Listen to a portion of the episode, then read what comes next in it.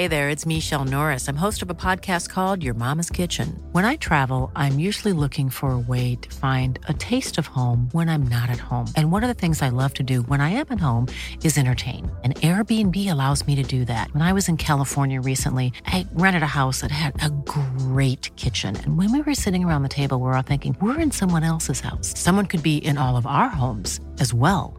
If you have a home, but you're not always at home, you have an Airbnb. Your home might be worth more than you think.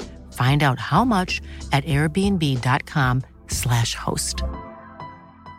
Hiring for your small business? If you're not looking for professionals on LinkedIn, you're looking in the wrong place. That's like looking for your car keys in a fish tank. LinkedIn helps you hire professionals you can't find anywhere else, even those who aren't actively searching for a new job but might be open to the perfect role. In a given month, over 70% of LinkedIn users don't even visit other leading job sites. So start looking in the right place. With LinkedIn, you can hire professionals like a professional. Post your free job on linkedin.com slash achieve today. Hello, everyone. It is the Redmen Originals podcast. Um, for those of you regular viewers and listeners to the podcast, not not a huge difference in terms of, of content, more in terms of setting and the fact that we have added an extra person into the mix. Um, this week, uh, joining me, Chris Pajak and Steve Hall, is Chloe Bloxham. Chloe, welcome to the podcast. Nice one, thank you. Good. You I'm pretty happy? sure I've been on the actual podcast before, Yeah, yeah, but, but yeah, like- it's all different now. Yeah, This is the originals, and we- we're including you as an original. That's like a big honour. yeah. I know. I was very enamoured with Steve's quiz of the year and and calling me and Chris the, the the originals, which is true. But I realised that you know if you're a, if you're a member of the Redmen team, you're you know in house, then you're the original. So yeah, moving forward, we're back on the couches.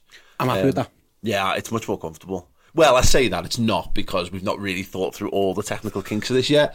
So I've got a, a plugged-in iPad precariously balanced on my lap, and these microphones are slightly awkward. Um, but Just print out your agenda like we used to. uh, Yeah, genuinely, that was that, that was the thing that hasn't I haven't had to think about since the couches was we used to have a lot of we used to kill a lot of trees on the channel. That's one thing that the desks took away from us. To be fair, this could all be solved by charging the iPad.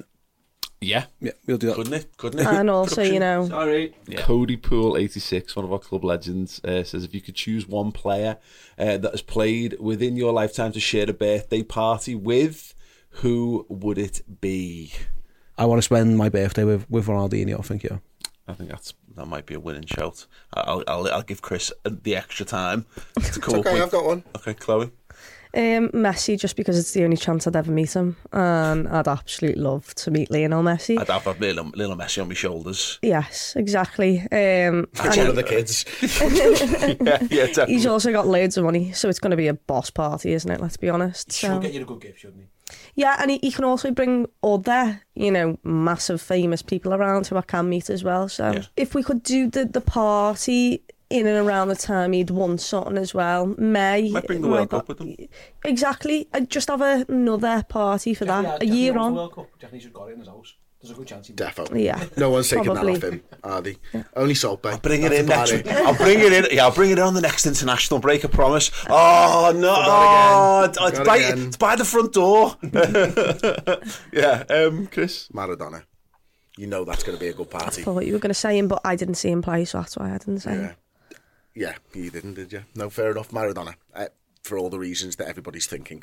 The combination of what you've just of the, of these two is uh, his answer is Diego Maradona. Really, isn't it? Yeah, you're getting all the partiness and then all the celebrity. 94 Maradona. and you're still bringing Salt Bae as well. Um, Argentinian World Cup winning legend who loves the party. he, Yeah. do you reckon he's like a The Venn diagram of our answers. Yeah, Argentine star fuck groomer. He's, he's out there now looking for the new Messi right now because Messi was the new Maradona. So there's like some 12 year old lad playing for Newell's Old Boys or whatever right now. And Salt Bae's like watching from afar thinking like, how am I getting in on the next, the next big Argentine party? No, I, I would like to think He that. is. I don't, I don't think it is. He is though. Okay, well, you asked. I said no. Um, yeah, I, I, I don't, I don't know anyone on that asked, but, but I did like the idea of like the celebrity people. And I just, I did think, well, if you if you had it with like Jen Piqué, then Shakira's coming to your Not no birthday more. party. Oh, well, yeah, not no more. Oh, really? He really? cheated on it. Oh, wow. Imagine cheating on Shakira. uh, Shakira, by the way. Are you having me on? Yeah.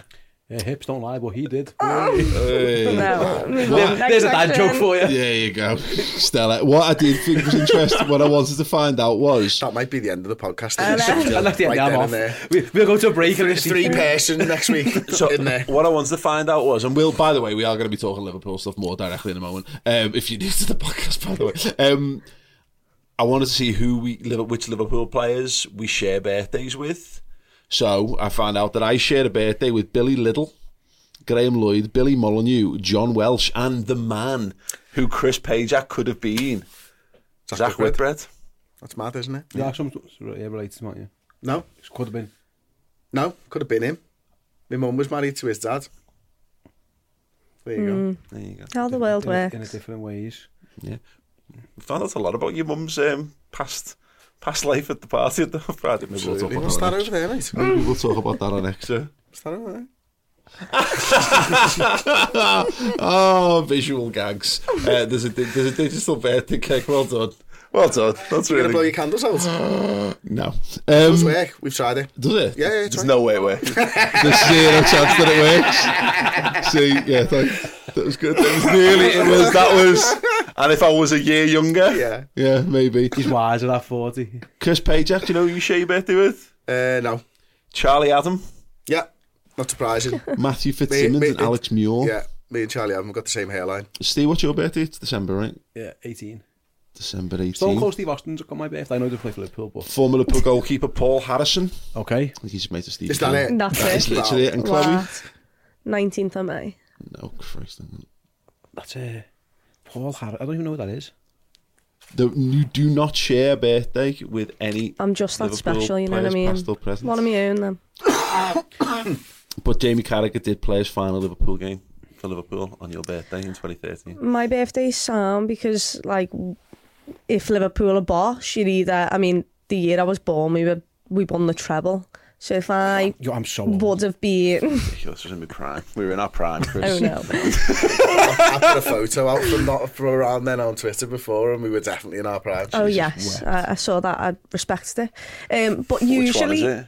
it's the hair. The long hair one. Oh, the one we're singing. Yeah, yeah, yeah. Great. Um, but usually we've like all right. won It could have been something a lot or worse. are winning something. So um, I got a It's welcome all on my right. birthday this year. Oh, well, last year now. that was something I would you'd have got a heavy bet on when yeah. I was born. Yeah, a, a World Cup final on uh, in December 18th. that was a thing.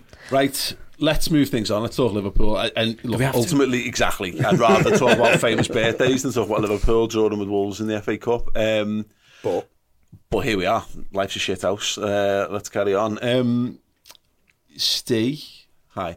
Uh, we'll, we'll do the negatives because that's what everyone's kind of feeling and, and talking about and all that kind of stuff. Um, just porous, porous again. We had moments in that game when I, I, I really enjoyed some of the football we were playing. I actually quite enjoyed large portions of the football game, but then we just we're finding, in some ways, we're finding the same way to concede goals, and that's in transition, getting turned around, people scoring against us. But also, we're adding loads and loads of random, random weird goals conceded again, which is very like 2016, 2017 time of time. We were very like that. It's just overall, it's just quite concerning because it's hard to put your finger on it because we had good players on the pitch there. We put a good team out there, a weakened team they've had a week off since the last game. There's no reason, and they have on the back of the, the mid-season break, and you know all this tactical work they're supposed to do. And it's just, yeah, it's it's annoying and, and, and a bit sad more than anything else. Yeah, it, it actually it makes me think about it's like you know the mentality monsters thing. They're not goals. That mentality monster. Like, it feels like they switch off at the more like the like concentration goes. Like uh, that that from Alisson is just like he's good for the one of them a season, and hopefully Oh, that, yeah. hopefully that's him getting that out the way. But like yeah, we just feel like we switch off in, in stupid moments. I actually thought, and this might sound crazy, but like we didn't really. He didn't make. I know everyone's saying we were dead porous, but I thought just about we got we got the last tackle in, or we got the last block in, or like the centre halves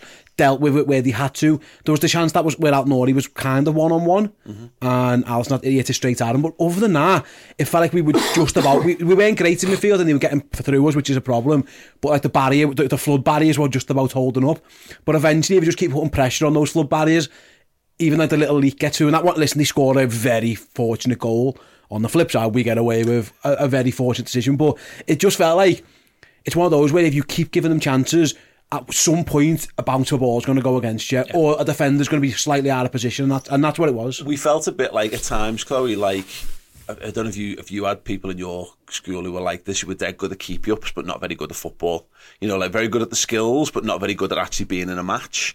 And like we had this one lad, was he was, he was surprisingly good at keep ups, but you you just go and throw a shoulder on him, and he and he like couldn't fathom how. Well, I can do hundred keep ups. What are you doing, shoulder barging? It's like it's football, and it, fe- it felt a little bit like that. We were having spells in the game where we were ramping up the pressure.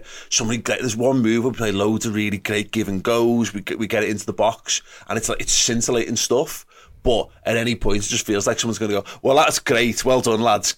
You know, sarcastic, one-handed clap of applause for all that great football you've done. We're just going to run through the middle of your team really fast, and that's the thing that's yeah most frustrating about watching Liverpool this season. Yeah, we've got players who've won pretty much everything that they can possibly win. And yet, when it comes to confidence and when it comes to staring at the player in the eyes that you're up against, every team that comes up against us just fancies themselves. And why wouldn't they in this moment? Uh, they bully us, the first to every ball. I don't know whether it's mentally, physically. I mean, those players shouldn't be shattered. Yeah, you you had a month's break. I'm not bothered if you were in Qatar. Half of you didn't even play. Um, and I, I'm at a point now where I just think Jurgen needs to absolutely fume at some of them because it's one thing doing the nice tricks and you know looking fancy and doing step overs, but Tiago, why are you doing a step over two yards outside your own penalty box? Not the time or the place. You don't need to do that there. Um, and I think we need to go back to basics. We need to make ourselves hard to beat, which is something I'd say about Everton Football Club, and yet I'm saying it about Liverpool Football Club at the moment.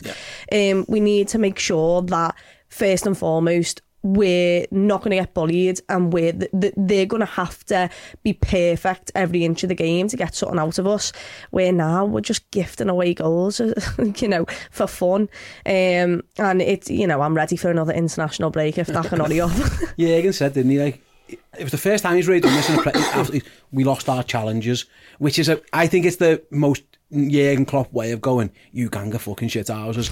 I, I, you can't, you can't say that, but it's like we've got no chance if we lose every tackle and lose. it. Like Fabinho seems to have forgot how to tackle. Like there was a, there was a time at the end of the game. I know Matheus Nunes is the hot topic, and, and I think we, we'd all agree Liverpool needs sound players. But the flip side is the players who are on the pitch are better than what they're showing. Like he dropped one shoulder on Thiago, and they were arrows, and you and like that can't happen. Like someone's got to be like kick someone, like or they put a foot in and do things, and that's it. There's a combination of a lot. I think Jurgen as well to move on a little bit. I don't know, like we see we we seem to be set up in a way that we, we can't do at the moment, and it feels like either the players change or the tactics or the system change, and at the moment nothing's really changing. This is this is the point: is that we don't have the players to play a Jurgen Klopp system, Klopp system anymore. We just do not have the midfield legs to be able to play that system. And I would I would hazard a guess that Fabinho is not done. I would hazard a guess that he can't perform at the level because his midfielders around him can't Yeah. perform at their level. Um, I, and I, I, I genuinely believe that now. uh, You know, after the last few weeks, is that Fabinho's form isn't that bad, but he can't do everything on his own, and it's making him look stupid Mm-hmm. because he's the DM, and and the DM is supposed to stop everything in front of him, but that doesn't work. the without what M, sorry? The DM. The D- The DM. DM is supposed to stop everything in front of them, and without the other midfielders, you're not going to be able to do that. The strikers' press is terrible because the midfield press is terrible Yeah. right? And and and then, then the defence doesn't have a fucking clue what is going on in front of them. So Steve's absolutely spot on. You change the high line, you change the way that Liverpool press, and you sit deep, or you continue to do this. And you continue to have these maybe two wins, two losses type of performances because right now there is absolutely no consistency. And and and add that into a Darwin Nunez that doesn't quite play in the same way that a Bobby Firmino did a few years ago, which is fine. I'm, I'm all for that. That's not a problem. There's an adjustment period with a completely different style striker. You've got a Mo Salah who probably doesn't know what's going on with his forward partners in the same way that he did a year ago, two years ago. And you've got a new lad in Cody Gakpo now who you're trying to integrate into the side as well. You've got two midfielders in Carvalho and Harvey Elliott that don't look like they're the right fit for midfield in our system at any point over the last five years. They are not the type of midfielders that Liverpool have needed to make that 4-3-3 system fine. So you've actually got a completely. I think the makeup of your squad is poor I was about for what you want to do. I was about to say, It, it makes this- no fucking sense to me how we've got Alex, Alex Because it was fine last year. Well, yeah, but, but the the legs were there last year, Sure, and that's yeah. the difference. He played 60 odd games last year, the legs might not be. Oh, God, yeah, yeah. What I- what I'm- and that's yeah. that, that's what it comes down to. So the makeup of the squad is completely different to last season because Jordan Henderson can't do the eight in the same way. Thiago isn't an eight in the same way that we've seen in that system for prior to him coming in there. Fabinho looks all at sea because the legs aren't around him, and you've got the fullbacks playing slightly different roles. So Trent Alexander-Arnold, apart from he gets the assist in this game and you know recently as well, um, he's nowhere near as high up the pitch because we don't have the players to cover him, which means we're not scoring, we're not creating as many opportunities. You've got Andy Robertson playing a slightly different role, a bit more advanced because he does have the legs to get up and down in the way that Trent doesn't. And you've got two centre halves playing without Virgil van Dijk, who, you know, to be fair to them, both good players, but Konaté is inexperienced and inconsistent because of that inexperience. He'll become brilliant, I have no doubt. But you add all of those little bits and pieces up, and you're a shit show. I think as well, what what when we I thought the sign of Thiago and the transition of Javier it's becoming a midfielder, which we saw at the beginning of the last season, that was Jurgen tipping his hand that we're changing. We're not going to make ourselves so open because it's physically impossible to ask these lads to go again. We've lost Gino Wijnaldum, and Hendo's getting on, and Milner's getting on, so we're changing. And yet I watched the game the other day, and like I say, one lad dropped one shoulder against us, and the entire midfield had gone. Everyone was up the pitch, so we haven't changed. So it's like Jurgen's got a new set of toys, but he's playing with them the same in the old-fashioned way, like what he wants to do. And I, I believe something has to change. Like you're either change the players, which again, I think every single person who's who supports Liverpool goes, they need to sign midfielder. One, we probably need five. But the flip side is, Paul, like, with I don't think at the moment the team can win as it is right this second with how Jurgen wants them to try and win.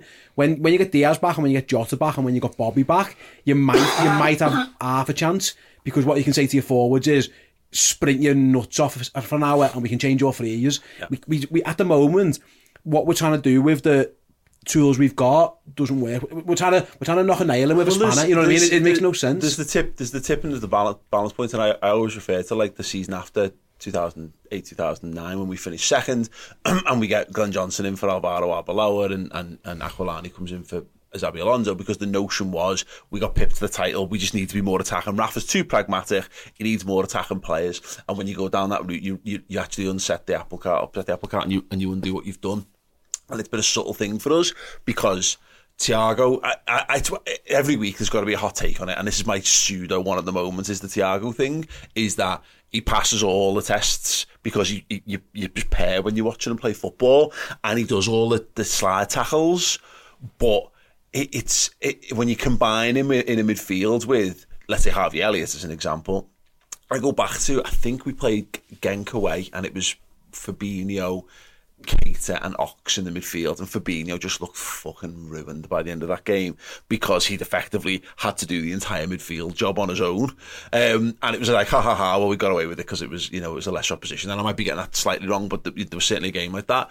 That's like how we now how our midfield functions every week is because we've had we've got slightly less robust, slightly smaller, but better technically gifted footballers in the team all trying to be the guy to win the match for us. And again, we didn't we didn't have Elliott in. We had Jordan Henderson in, who is will never lack for work rate. He'll never lack for the endeavour.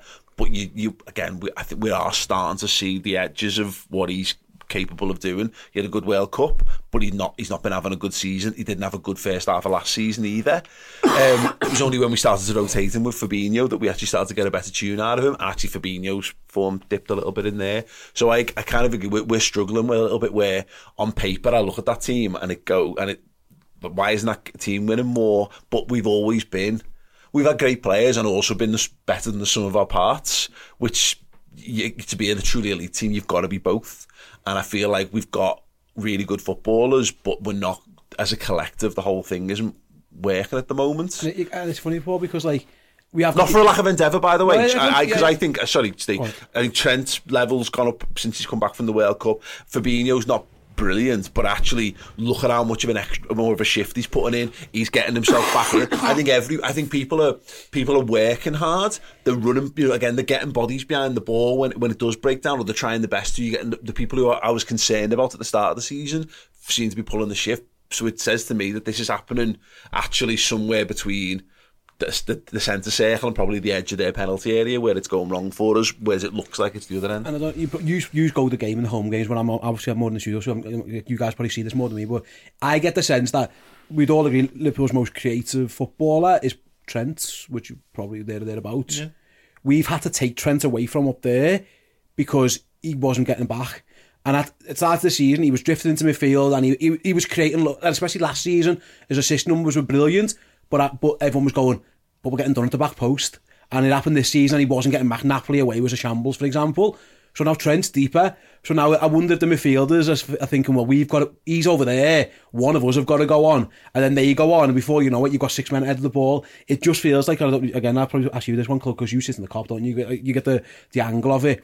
It just feels like not everything is just a little bit like all over the shop, and it, it it's. I think it we'd agree it all starts because we haven't got the the Gini Wijnaldum type legs in midfield or Henderson of five years ago if Trent goes, right, my job is to bust the bollock to get over there.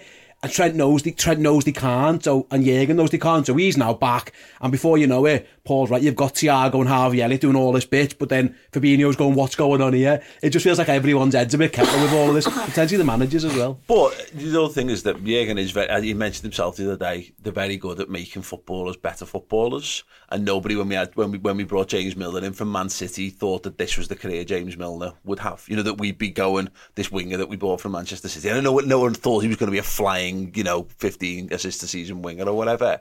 But James Milner's tiny, but he's dead robust and he's dead committed. And they've made this like boring midfielder out of him. They did the same. Gini Wijnaldum was a winger for Newcastle, 10 for Holland. We made him. We're talking about these like, oh, it's all, all this combative Gini Wijnaldum. Nobody watched him at PSV said that was what he what his career was going to turn into. Which again is just to play devil's advocate. Might be their their thinking on this, but but right now it looks miles off it.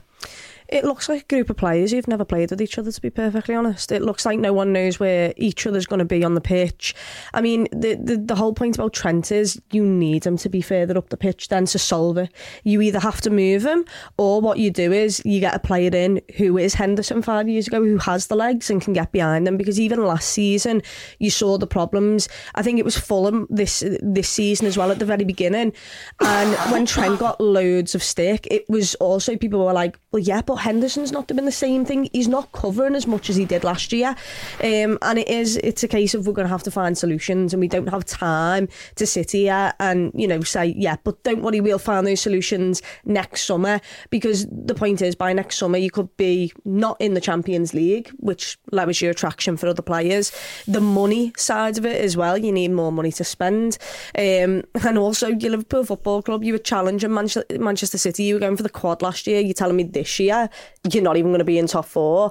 Um, and also, I, I mean, I don't, I don't like having a go at the players, but I am. Just, just be a bit nastier take someone out. If you can see that there's no one back, yeah. just take a yellow. Just wipe someone out. If in the first five minutes, nail someone, put something on someone so they they think, oh, I, I don't want to go up against yeah. him again. There's a reason why Jordan Henderson is still at the football club, and uh, because you're good, because you're a really good footballer, by the way. But you, him and Milner, and you keep Milner around, versatility, all those kind of things.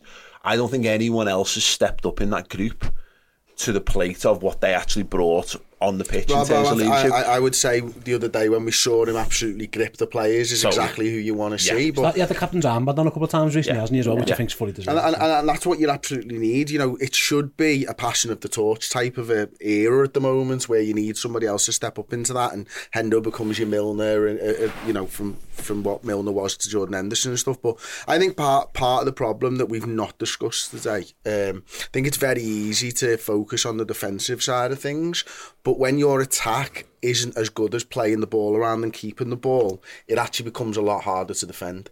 So I, what I mean by that is we've all I think one of the problems we've got now is we're very static when we have the ball. When we go long and over the top to Nunez, I'm not talking about that. I'm talking about when we build up slowly and transition to the attacking third we are not very good at keeping the ball and keeping the opposition penned in anymore, which was what we were probably best at, which is why we'd win that ball high up the pitch and stuff. Give your defenders a break. And but the movement from the players isn't there. Like yeah. when we had Mane and when we had Bobby Firmino in, on form, there's movement. You create space. You create opportunities. All I see now really is, generally speaking, Harvey Elliott might go out to the right hand side, and Mo Salah might go out to the right hand side, and Mo sees nothing on and goes for a run at three players, and we lose the ball in the box, and then all of a sudden.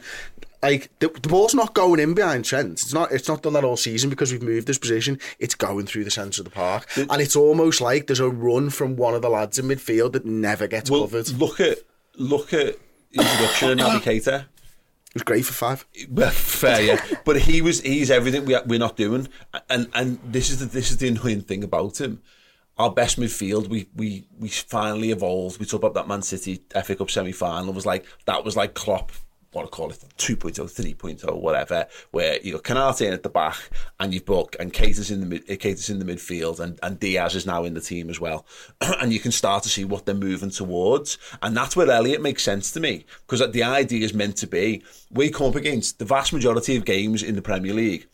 The teams are going to put five, at flat, back five, or two banks of four, or whatever, and defend for their lives. So you're just left with this thing where you've got 70% possession and you're knocking it side to side looking for opportunities. And in those games, you need more from those guys playing centrally. You need bravery. You need people who carry the ball, up, up- upset the opposition, really make them think about what they're supposed to be doing.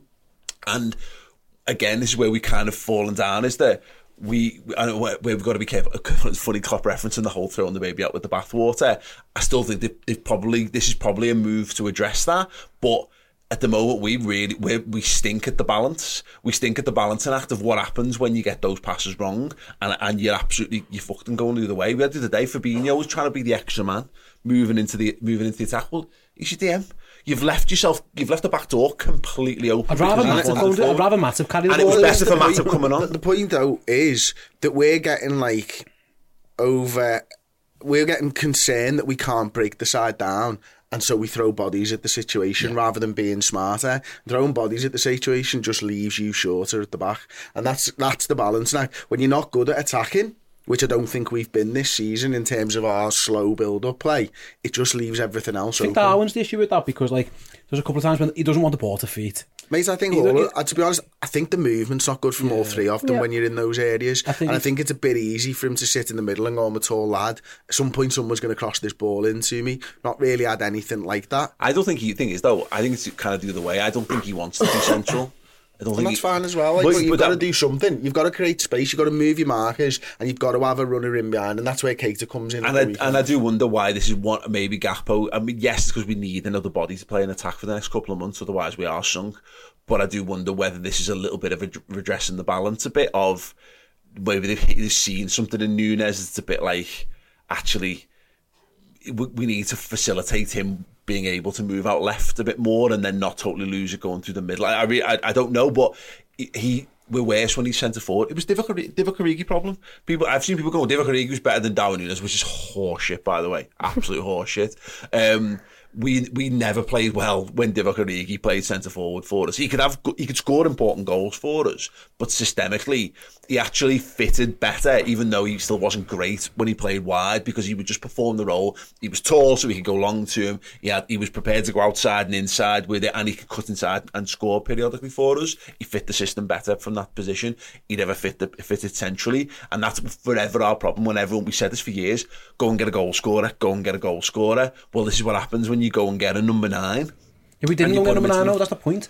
They haven't got number nine. No, no, but what I mean is, we're, Jota's when, we're number playing, nine. but when we're playing him as the num- when we're playing, we are. We, we, he played number nine against No. Wolves, and and um, and we've and again maybe that's another reason why we're doubling down on having more guys to play from the left is that we don't we, we, we either don't want him there or Gakpo's going to end up as the forward. I don't know, but we're, we're to your point, we're losing stuff.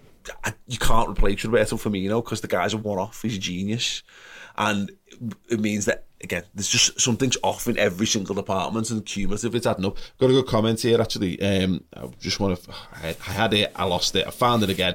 Adam Shaw. It was basically reiter- I lost it. Chris I did the Yeah, uh, instant match Adam- reaction after the game the other week, whichever one it was, and we we did a big chat about how it was like when you something goes wrong with your car, but your car still yeah, but your car's still running. And you just you push on because you can't really afford to like get that thing fixed. So you wait until it breaks down before you end up getting it fixed. Smart people get the smallest of things. They replace the tires every year. Wankers, we call them. Uh, most of us just live with like engine lights on because you do. Mine's a particle particle filter issue at the moment. It's been Yeah. going on for a year. Yeah. But um, there is a comment here that, that From the absolutely left phalange. Yeah, um, I've lost it again. Um, it's about uh, basically the MO. It's about like basically the, the MOT. Oh, that's it. Adam Shaw says FSG keep managing to pass an MOT on the midfield. now it's breaking down, and that's kind of where we're at. You know, they have they have that. It's the perfect analogy for it. And again, we've, something we've said, but they've they've they've looked at it in the summer clearly and gone, well, we can't do what we want to do. What we want is a new car, but in reality, what we're going to do, we're going to spend all this money to like that's like you could go and get all the things fixed on your car. You're not going to sell it anyway. What's the point of it's like what's the point of investing in all the little bits and pieces when ultimately you're going to get rid of the whole thing? Maybe, but I don't to be know. fair, though, they, they, I disagree because they did try. What they've done, they tried to buy Tchouaméni, couldn't get him, realised Jude Bellingham, they couldn't get him, and they've gone, okay, that'll do Yeah, us, yeah, yeah. we're fine. And it was like, you know what, if you can't buy the if you can't buy the absolute brilliant one, maybe there's because they need three. And two of the, well, three of them are going to go this summer, so we're already short. Then got, and Jürgen at that press conference, when he listed them all out, it was like, we've got Fabinho and Thiago and Hendo and Milner and Elliot, and you were like, old, old, young, always injured, injured old, bro, always injured. Young. and, and I was like, oh, and okay, all right, then, so we're, is that what we're doing this? And you try, we're going to try and fly. And then he, in, in the end, he goes, I was wrong, we needed a midfielder. They left it too late, they won't go and get a lad who hasn't played for you, and lo and behold, his muscle rips because Colombia hasn't played footy for you, and we've just asked him to play. It all went badly wrong, and th- this is the this it, this comes down to, and I, I, I might be changing topic too much here. I do apologise, but like we're, we're we're we're trying to play the FSG way of winning, which won loads and loads and loads of times, and we won all the trophies. But the rules of the rules of the game have changed because FFP failed and there's no Super League and stuff. So now what we're saying is we're going to try and go the old sell to buy route, or we're going to invest in youth and bring them through and stuff. And everyone else has gone, all right, sound. Well, we're just going to buy Erling Haaland, and we're going to buy Tchouaméni. Oh, sound. We'll have Ma- we'll have Mbappe, Messi, and Neymar in the same team. Time beat us. Uh, uh, and like Ar- Arsenal are going to go through this now. Arsenal might win the league this year, but the, but they're not going. They can't sustain this success. They, you, they just won't be able to Yeah. because either the players will get bought, City will go fuck that. Here's another three hundred million to throw at the next seven lads. They'll go and chuck 150 million at Saka or Martinelli or or, something. or they'll go to they'll go to Barcelona and go, "We'll just have Gavi and Pedri, please, and we'll give you five hundred million quid in there in our midfield, and we're going to win again." It, we the, the the game has changed, and this is why now we're, we're, we're in, with the with the owners looking to sell. And I, I, I get it. Cause I, every time I go on Twitter now, everyone's like FSG, FSG out. I don't get it, but like they they know this because they're looking to sell. They are they they they've admitted they, they they that's their first admission. this isn't for us anymore, we can't do this. They might go and spend 100 million on Jude Bellingham in the summer. They might, but well, it's so mad when 100 million, 100 million, Paul, isn't going to make Liverpool now. It's mad without a point because it's, they've left it so long, like the, NG, the engine MOT thing. They could throw 100 mil at it and it still won't fix it. No, That's, no, no. We, we're too no, far down the road. The, the, the issue goes back further than the summer. Ultimately, doesn't it? Because the idea, and we've said this before, and to elaborate it for anybody new who's listening or watching, is if you are a sell to buy club, you've got to sell players. When was the last big so- sale we've made? Coutinho, Yeah. Right. And when was that? 2017, Okay, 18. Great. And it's 2023? Yeah. Great. Okay. Um, and we let our top, pretty much our top striker at the end of last season walk out the door 30 for mil. nothing. So we had to replace 30 him. mil. So yeah, for nothing basically, isn't it? Like he one of the top five players in the yes. fucking world. Yeah. You know, um, and we've had to replace him with an eighty-five million pound youth prospect uh, for all intents and purposes. So you've replaced the one guy that you left out, you left, but you shouldn't have got to a situation where he was walking out the door for thirty million quid anyway. I mean, that's a major issue. And then we've had no one come into the midfield since Naby Keita for fifty million quid, basically a proper centre midfielder coming. Yeah, it's Thiago's doing a like four years, and this is the, this is where Oh, we've yeah, got. sorry, Thiago. no, but but like that, but that was a cheap. It was twenty million quid. Like it was a. Yeah, but and, and like- I get it. I get it. 'cause he's But he was also the best centre He was, and he's, was, and, and he's brilliant. I get it, he's brilliant, but but the what we found ourselves with now is that we're we're in a position where because I, I think it's a great analogy. We've left it so long; it's going to it, it needs it needs major work now. Like, every part we, we've sat here for what half good forty minutes, and we've and we've diagnosed eight problems. The problem, the biggest, the there's biggest, the another one, biggest problem is There's no, nine. it's- look, This is the biggest one. But this is, but this is, this is goes back to the thing, you're right? Because uh, again, when you when you're a club built like Liverpool are, for better or for worse, you've, there's a way you've got to go, the way you've got to go about things. We constructed a squad that was capable of challenging the world, and it did, and it, and it, a lot of the time it came out on top and won. But the problem was, and we knew this the whole time, they were all in the same age category, apart from obvious, obvious little exceptions. but our entire front three are all within a year and a half of age of We each all other. all together. Exactly, the core of the team are all similar. Alisson, Van Dijk, for uh, Fabinho's a little bit younger. Matip's around that point as well. Obviously, Milner was older. Henderson's a little bit older than them, but he's not. He's not far from that. Thiago, we brought in. It's what happens when you buy ready-made footballers: is that you don't get the, the three or four years as they're getting better and better and better. You've got them there, and then there's no more room for improvement, and therefore a shorter a shorter lifespan.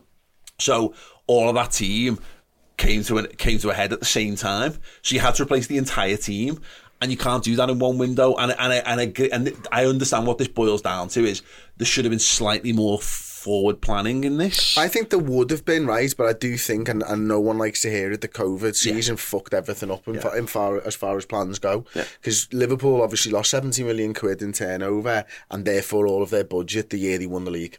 And that, look, I'm sorry to harp on about it. It was a couple of years ago, but there is a knock on impact for that. That other football clubs were able to just kind of swallow, to be honest with you. The ones that we're fighting with certainly swallowed it uh, much easier than we were able to. And that was the time when we needed to A, sell when no one was buying, and B, buy when no one was selling. no, no, it's- but that's, I that's also think when we were on top, we didn't. So Minamino, we bought, didn't we? After Seven million quid or yeah, something. So that's that's. I mean, we've got Robbo for seven, eight million. So yeah, you can do that. But the lack of investment when you're on top to keep challenging, when City just seem to oh, we want another backup right back. Okay, there's fifty million on that. again, again. I, there's look. I, I don't, It's not I don't put it, popular. I don't put it How down to Man City spending. They're going to spend. Listen, it's Yeah. in for- Fucking bedwetters are going to wet the bed. Yeah, It's what they do. You In know what I mean? penny, in But for a we've got a way of us doing it, and we didn't enact what we were supposed to do. Yeah, that's I've got. That's what I've got the problem. And with. ultimately, it's Liverpool since they won the league actually have invested. You know, they have bought footballers in. They bought lots of footballers in. But I agree is that that ability to go one the one extra and do the one bit more will absolutely is because the rug was pulled from under them in a way that doesn't happen with Manchester City and doesn't happen with PSG and doesn't happen with Real Madrid. The the, the fucking super clubs, the beyond super clubs, the, the stupid super clubs and I I- again, it just it, it feels like negligence when we're sat here, but also I can't look past the fact that they have rebuilt the team.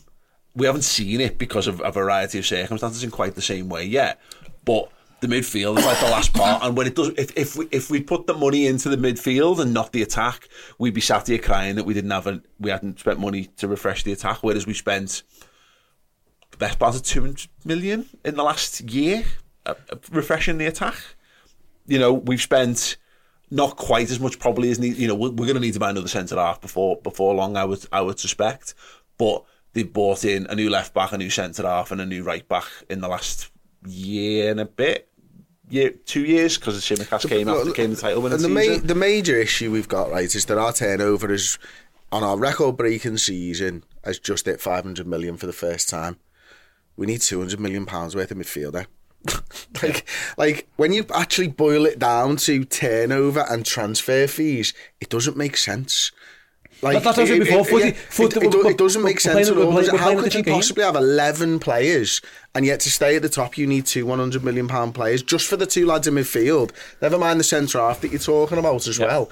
Like to put that to, on 500 million of turnover, not even profit, by the way, here. Like, it, the bubble's going to burst at some point, and this is why it's almost unsustainable to stay at the top with our. And, one- said and this one more final budgets. thing on that. But the reason why we stayed at the top was also because we weren't sell to buy in that period.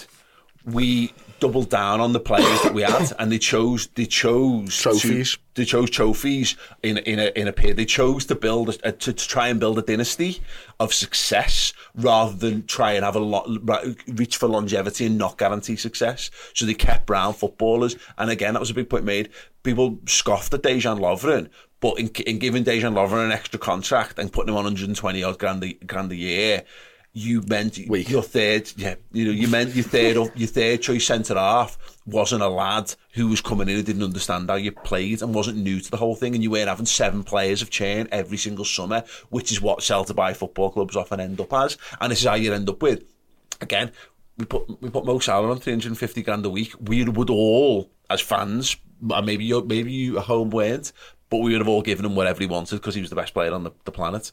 We're all happy. We're all happy we've done that. But we're sat here now going, mm, maybe that maybe that wasn't a was that was that a good decision? Was that a bad decision? Well, you know, you've got to you've got to keep your good players, and Liverpool for so many years did not. We used to we bend over for Barcelona and every time they came around, and our footballers had their heads turned by Barcelona. that doesn't happen anymore because we made Liverpool a place where you could get good money and you could be competitive, but combined with COVID, what COVID did was not so much mean that it did mean that we couldn't sell Salah or Mane at top price, which we might have done. It meant that we couldn't sell Nat Phillips and we couldn't sell Harry Wilson earlier and we couldn't sell all these other lads who we've become brilliant at selling for 20, 20 15 to 25 million quid because that's the market that disappeared and that's how we funded most of what we've done and we're in a position now and you're right where the, the owners need to pull, pull the finger out and go go a bit pull into the go into the purse open it up because we're, we're now in a position the same position as Chelsea are in now and the same position that Arsenal were in two years ago, where you've got it's it's we're not that top team anymore. You've got to go and spend above your means to jumpstart it to get and yourself the, back in the, there. Uh, the difficulty I think for the owners of Liverpool Football Club right now is you've it's almost like a it's almost like a gambler who's struggling trying to get their money back. You know what I mean? Because we have increased the wages to 350 grand a week for the likes of Mo Salah and everything has been built and predicated on the fact that we're going to get 80 million a year from Champions League football. If we do not get that for one year, two years, three years, we're fucked. Yeah. Like completely and utterly We're fucked. Arsenal, aren't we? We're Man United. I, having said all this, and I want to go back to Chloe's point earlier, when the lads on the pitch aren't playing well, you know, th- th- there's, there's a lot of reasons here, but are our lads that much worse than like Brighton's players? And then in midfield, he might be, but overall, you know what I mean? Like, is are we as bad as we've looked over the last few weeks? There's still there's still a, an element of do your jobs better, no, as, you know what I mean, as, no, as well. Look, let's, let's be clear, Liverpool will probably win three or four out of the next five. And, we'll, and when you win a couple of games back to back, you feel a bit better about it. And I'm trying to hammer this point home. This is what it feels like to support a football club that is that is only good enough to be between sort of third and seventh in the league. That's where we've slipped. Brighton to. away looks a really tricky one. Yeah, yeah. Where in past years you go, hey, we're going to go, we're going to be, we're going to play Brighton, and we're going to Well, win. we'll, we'll talk about that. We haven't really had time to talk about the positives from the uh, the Wolves game, and there are a few, but we'll, we'll, we'll kind of we'll spill over into into, into part two with that because I want to talk a bit about Cody Gakpo uh, and I want to talk about Darwin and Trent very briefly, um, and then we will talk about Brighton and, and, and all that kind of stuff as well. But yes, very brief break from us. We've got a phenomenal series, all episodes streaming right now of my Liverpool debut. Here's the trailer. My Liverpool debut. A new series. Exploring where it all began for a number of Anfield favourites. we had that belief and nothing was going to get in our way, nothing was going to stop us. I was just fortunate to get my chance. I'm about to wear the red strip for the first time and play with all the wonderful talent that I was in awe of. And the travelling Liverpool fans started singing my name. You can imagine how special that felt. Football saved my life. It was amazing to be part of, of that lineup with that calibre of players. I knew I deserved to be there. I knew I deserved that chance. I knew I was ready. I'm Jamie Carragher. I'm Phil Thompson. I'm Martin Kelly. I'm Jim Beglin. I'm Neil Mellor. My name is Bruce David Grobbelaar. And this is my Liverpool debut. If you're looking for plump lips that last, you need to know about Juvederm lip fillers. With Juvederm Volbella XC and Juvederm Ultra XC, your lip look, whether it's subtle or bold, can last up to one full year with optimal treatment and no additional maintenance. Find a licensed specialist and see if it's right for you at juvederm.com today. That's J U V E D E R M.com. Add fullness to lips in adults over 21 with Juvederm Volbella XC or Juvederm Ultra XC. Do not use if you have severe allergies or a history of severe allergic reactions, or if you're allergic to lidocaine or the proteins used in Juvederm. Tell your doctor if you have a history of scarring or taking medicines that decrease the body's immune response or that can prolong bleeding. Common side effects include injection site redness, swelling, pain, tenderness, firmness, lumps, bumps, bruising, discoloration, or itching. As with all fillers, there's a rare risk of unintentional injection into a blood vessel, which can cause vision abnormalities, blindness, stroke, temporary scabs, or scarring. For full important safety information, visit juvederm.com. Hey there, it's Michele Norris. I'm host of a podcast called Your Mama's Kitchen. When I travel, I'm usually looking for a way to find a taste of home when I'm not at home. And one of the things I love to do when I am at home is entertain. And Airbnb allows me to do that. When I was in California recently, I rented a house that had a great kitchen. And when we were sitting around the table, we were all thinking, we're in someone else's house. Someone could be in all of our homes as well. If you have a home, but you're not always at home, you have an Airbnb. Your home might be worth more than you think. Find out how much at airbnb.com/slash host. Quality sleep is essential. That's why the Sleep Number Smart Bed is designed for your ever evolving sleep needs. Need a bed that's firmer or softer on either side? Helps you sleep at a comfortable temperature? Sleep Number Smart Beds let you individualize your comfort so you sleep better together. JD Power ranks Sleep Number number 1 in customer satisfaction with mattresses purchased in-store. And now, save 50% on the Sleep Number limited edition Smart Bed for a limited time. For JD Power 2023 award information, visit jdpower.com/awards. Only at a Sleep Number store or sleepnumber.com. Yes, check out my Liverpool debut. All episodes available right now on redmenplus.com. Fantastic stuff. Tom's done a brilliant job uh, getting you closer to some brilliant stories. You know, we, we all dream of playing for Liverpool, but speaking to a bunch of fellas who actually got to live the dream of walking out at Anfield, pulling on the famous red shirt, and then getting to live in the city as a Liverpool player and what that's all like. Really good stuff. Um, yeah, look, carrying on a bit from before, um, I did want to kind of move on, but yeah, we. I, I I took Cody, Cody Gakpo, Chloe. I, for the first 15 minutes, I was really impressed. I thought his link up with Robbo was excellent. I think it was one of those things that when Chris, what Chris was talking about before, movement is there's there's two guys who dovetailed wonderfully. You know, they were playing give and goes. It meant Robbo could get to the byline. There's times where it meant Gakpo was getting to the byline, or he's able to cut in and either have a shot or look for a pass. It felt like the most natural our left hand sides looked since for for well, not even since last season, probably like the start of last season or two injured. years before no. with Ma- with Mane and Robbo. See, I was one of them that. Sure, I enjoyed what he brought to the table the first 15, but I also don't know where they're thinking of playing Cody Gakpo because when Luis Diaz comes back, he's not playing left wing. Um, you've got Darwin Núñez, who I think should be playing left wing. I mean, the two times in that game that you saw him before he got the goal, um, where he actually, I mean, his first touch was in the 16th minute. If that doesn't tell you that we're not getting the ball in the right areas quick enough, then I don't know what does. Um, but the the two places where he looked the most exciting and he got on the ball was when he'd run the channel into the wing and he was basically in Mo Salah's position. Um, and from that, we got two chances where we got corners out of them.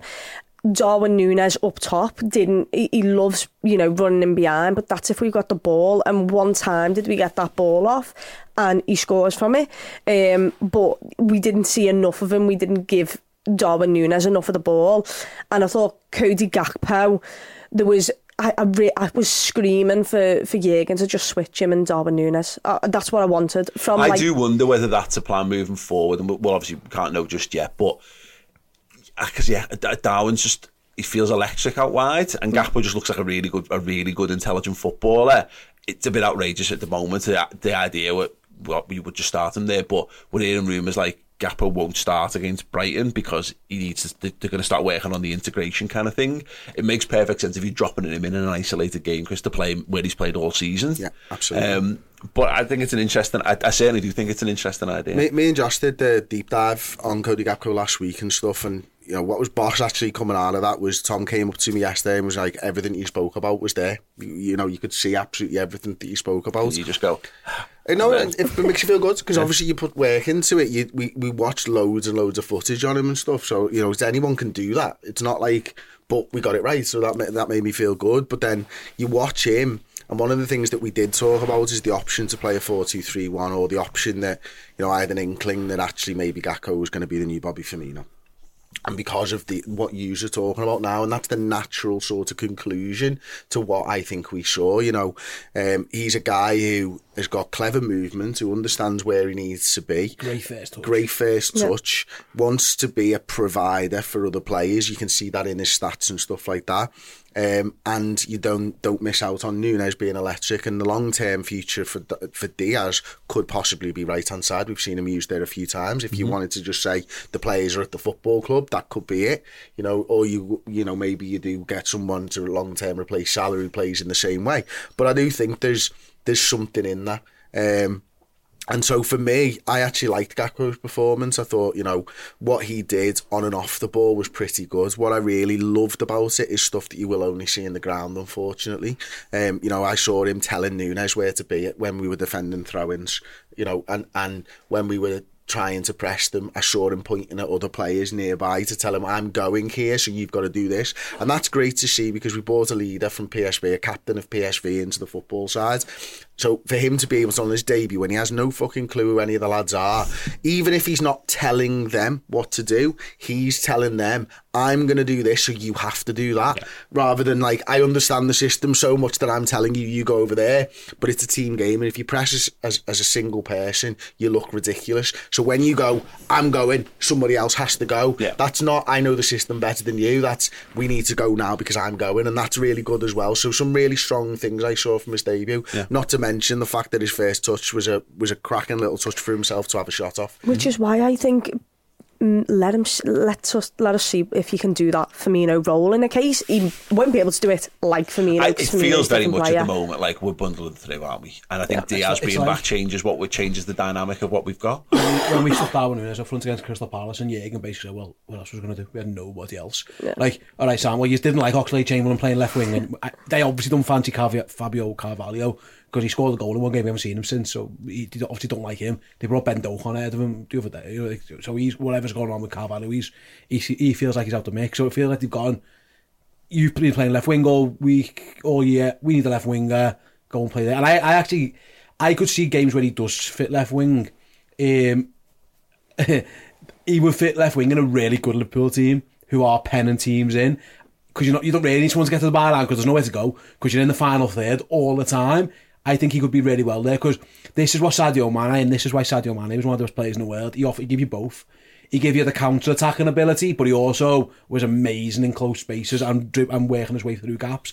At the moment, it feels like we've got Nunes who can do one. Maybe we've got Gakpo, and he, he could develop into both because he isn't the slowest. He is he is quite quick. Yeah. So I could see him working left wing, but in a in a team that is struggling that's a hard go. I, I was so impressed with the touch that opened the shot up Cause I thought no one else is doing that for ages. Yeah. Who, who, else does that? Well, most people would just naturally knock it back towards your right foot because yeah. he's right-footed yeah. and take the shot on. And we've seen we've seen Diaz do that. We've seen Nunes Mane do that. that. We've seen Nunes do that. And so that's why I think it's important that he plays with both feet. But sorry, just just before you interject, One of the other things is, I think he would work as a left winger as well, but I think you've got to tell Nunez to stay central, and I think that's one of the things that you need because his his natural reaction is to cut inside and whip the ball into the box, either for a runner from midfield or your centre forward. He comes with the reputation of being a great crosser, Yeah, doesn't he? and that's it. And, he, and his corners and uh, you know his corners are absolutely superb as well. He got like three or four assists from corners this season as well, I think.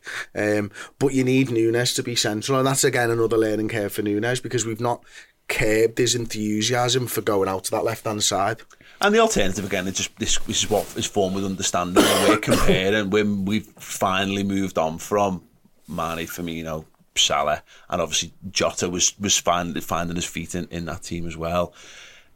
Is the fine margins of, Christ, of Jota knowing- would be brilliant with Gakpo. yeah. Of, of, but the fine, the fine margins of when you know what everyone else is doing, it's not outside the realms of possibility. And again, we saw this a little bit in the mid-season games of the person who plays left ends up central, and the person who starts central ends up left. For me, you know, kind of you can't really do that with Bobby anymore. You could barely do it six years ago. Whereas there's a world where if you've got Gakpo, uh, Gakpo, Diaz, Nunez, and Jota, it would all your four options for two positions they'll, they can both they can all play both. And then how you meant to stop that because you've got a full bag of tricks there, and at any point during the game, Nunez is just going to find some space on the left hand side and, and burst through, and then all of a sudden Gakpo finds himself in the in, in centre forward. He's taller than Nunez. You know that's no that's no bad thing if that happens in a, in, in a game. You can play. 10 as well, so there's a, there's a while where we saw Jurgen went to it earlier. in the year. He went to 4 2 one and quickly moved away from it, and injuries dictated a bit of both. We had not many midfielders, we had loads of attackers, so he went to it. There's a world where he goes back to that. If Firmino's fit, you could play all four of them. Um, and then you, you, you worry about which midfielder to pick, well, you just pick two, and you tell Thiago and Fabinho to be a pivot. And if, if you're worried about being counter attacked on, you say, you two sit. Obviously, Thiago's got license to get the ball forward. You two sit. Those four lads, plus one of your fullbacks, are your attacking threat. And they, they, all of a sudden, your balance is right. You've got five and five. At the minute, we're at a position where it, we, you're right, Chris, you mentioned before. Fabinho feels like he has to go because we're not, we're not, we're not doing it with five. So we're, we're, we're sending six. Actually, no, just get five better attackers to be your five, and that, that is an option. And I think how, where we're heading towards you, the versatility point's right. Other than Mo Salah, we've got a lot of lads who can do a lot of different things, and you could argue Mo Salah could go up front, but we, yeah, he hasn't. We have they're not fit, so we, we are just getting by, and it, it feels like at the moment we're going to have to just what get we've by. what we've bought I, clearly what I think our mission statement has been in the transfer market in the last two years is to buy scrap and, scrappers is to replace like the the brutal the bit like the brutality or you know like the, we used to call the Brexit midfield and all that where it was just it was a bit it was all about just being strong and whatever yeah we found a bunch of lads who I think are trying to do that plus. You know, we've got like I Jota's a little narc, isn't he? You've cleared Diaz is just is just a we could call him street fighter. You know, Yeah. he, he- through and through. Darwin Nunez has got that got that going for him as well. Konaté's got that going for him. And then all of a sudden, I, I, I don't know about Gakpo, but I saw enough determination in how he was playing to suggest that he might be like the you know, more more silky, a bit more like a a, a, a, a, boulder wrapped in, you know, wrapped in silk rather than just being like a big bundle of like nails sticking out of a wooden plank like Darwin Nunez is at times. Hellraiser. yeah. Um, so, but that's clearly what, what we're trying to do, and you just need to get. the obviously just need to get them more on the pitch, and I want to see. I'm interested to see when they do finally, finally, eventually buy the midfielders. It best be worth the wait, and I suspect it will be because because look at what we've brought. Look at what we've brought. I I really like all the players we've brought in. I really like watching them. I really like how much they want to go out and fight and die for the shirt when they take, and that's a great entry level. We've had too many lads you can buy those those those players in who are the nice, but do the you know they float through football matches. We don't have we don't have we're not buying footballers like that. With Carvalho maybe being the slight exception, who feels like a bit of a punt of you might have just you might just hit upon a gem and he's just he's absolutely Worst flying. case of them is you sell them for like 10 million, so he was worth a gamble. I think, I think we, we'd all agree dead quick that we've, we, we haven't bought bad players. We just haven't bought, we, there's, there's just the glaring, the glaring option of there was just a position that needed filling, and whether it was through lack of funds or the manager being too loyal to certain lads or just people underperforming. Right now, this should be Oxlade Chamberlain's time and Naby's time, and it's not. Yeah. For whatever reason. All these, so that's what, that's the, the, most that's the- upsetting thing about Naby Keita is he is looks right now streets ahead of everyone else who can play that that right side at eight in our team. He can't do it for more than like he definitely can't do it for more than sixty minutes at the moment. But also that is it. That's you see. A, what he should have been, he should be the best player in my our midfield because he's got all the skills for it. He still might be, by the way. Well, yeah, no, but, but, but also but that's the stupidity of it because we all know now it's pointless. Not even worth our breath having a conversation around his injury record and blah blah blah. He's going to get injured again. He's going to miss games. He's not going to get. You're not getting two nineties in a week out of Naby Keita at any point between now and the end of the season. Um, but that's the that's the level. That's who we, you know, who, who- who else? Where's your other? Where's your other Naby Keita? Where, Play where- for Borussia Dortmund. well, yeah, exactly. Um, but anyway, just quickly, There's got to be more than just fucking three players that we can that can improve our side. By the way, No, The, the other thing that I'd sorry, like to we say... need to move on, Chloe. Oh, I'm really on. sorry. Go Um, Brighton. Brighton up next. Um, They've and you won. can talk about this. Yeah, we've had look, we've had tons of Bright, we've had tons of midfielder links. Uh, this is what we were meant to be discussing because there have been loads. They're, they're, they're, they're absolutely empty. There's nothing concrete in there at the moment, and when is, rest assured we'll have it covered. But the Brighton thing, Chloe. I just couldn't think of a worse team for us to play at this point. point, and I, I genuinely would rather play Manchester City because I feel like on, on any given day, I, I feel quite comfortable that we can have their number. But um, there's just something about Brighton, Brighton and those teams right now, and Brentford are the other are the other one. And now because they've got a better manager. I mean, the ones who are better than us. Well, yeah, there's a lot, but it's the one. It's the one you can you can spell it out. They're defensively organised. They've got a great system. They press for press for the for the, every ounce of energy they've got in their bodies, and they've got loads of pace to it. Yeah, when they go when it goes the other way, and they're particularly now going away to Brighton, we'll probably ultimately just beat them because that's how weird Liverpool are. But yeah, I would not be. I would not have cherry picked Brighton in this situation at all. No, but once again, you need to. What Liverpool have lacked to do in games and also after games is respond, is react. Um, and there comes a point where at some point Liverpool have got to react to something.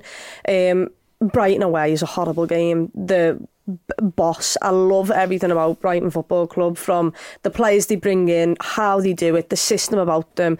The manager seems boss, the players on the pitch play for the badge. Um, and once again, Liverpool have, have stuck with a point of now it's a case of Brighton will probably go toe to toe with you. We haven't got the we, we can create chances. We have a problem putting them away, but also if we're too slow in the build up, um, then we've got an extra man forward and we're going to get countered and they're so good on the counter. They've got Alex Mac Allister who set the World Cup alight, Trossard who's absolutely ripped us apart already this season. Um, Caicedo. Yeah, Caicedo who, who just bosses a midfield.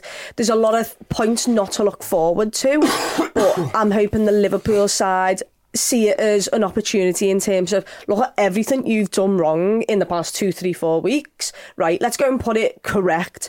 And it's not a nice place to go, but it's not the hardest place. That's what I would say. The the the fans turned on Graham Potter at one stage. Not the greatest atmosphere going, yet they'll get behind their own team. Um, but I, I just think the Reds need I to. cancel my hotel here. Legit, so me- I- I- it's it's what I'm Paul right is that what, what the issue we've got and it's a fundamental thing now is that I thought, after Brentford, usually when Liverpool shit the bed, in recent, the, recent, the Liverpool that we all knew, you could you could count on a reaction the next week. You really you could you don't get you don't go, go away to you don't lose that game because Liverpool listen they lost in at Watford and you get a reaction. It, it, can happen. Sometimes you just don't turn up. But I, I don't feel that from this team. There's nothing they've done nothing this season to make me suggest they're going to be up for it. They're going. To... E, I'm sick of Andy Robertson after every game, Oh, and he comes out and fair enough to me speaks.